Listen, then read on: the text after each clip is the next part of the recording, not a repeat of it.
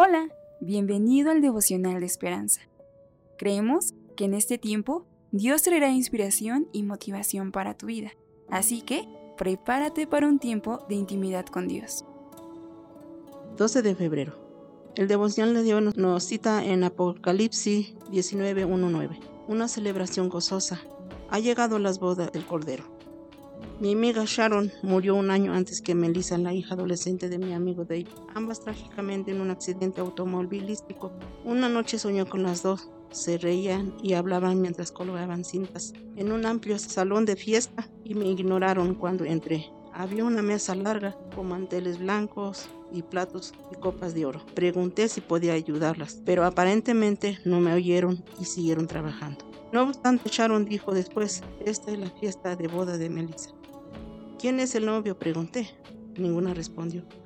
Pero sonrieron y se, miraron con complicidad y entonces me di cuenta.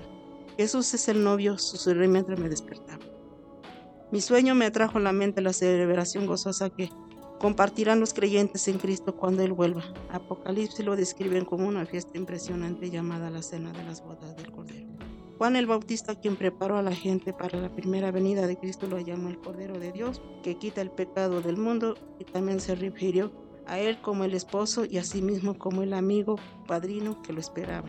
En ese banquete y para toda la eternidad disfrutaremos de una comunión indestructible con Jesús, nuestro esposo, y con todo el pueblo de Dios.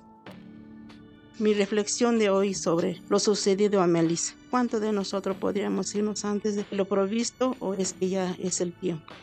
Es el tiempo también, pero si es así, que nos vayamos con esa esperanza de que estaremos en esa celebración gozosa de la fiesta con nuestro amado novio Jesucristo. Por eso es que siempre en nuestras vidas lo tengamos a Él en primer lugar como nuestro único verdadero Salvador, que dio todo por nosotros. Amén. Esperamos que hayas pasado un tiempo agradable bajo el propósito de Dios. Te invitamos a que puedas compartir este podcast con tus familiares y amigos para que sea de bendición a su vida. Puedes seguirnos en Facebook, Instagram, YouTube y Spotify como Esperanza Tolcayuca. Hasta mañana.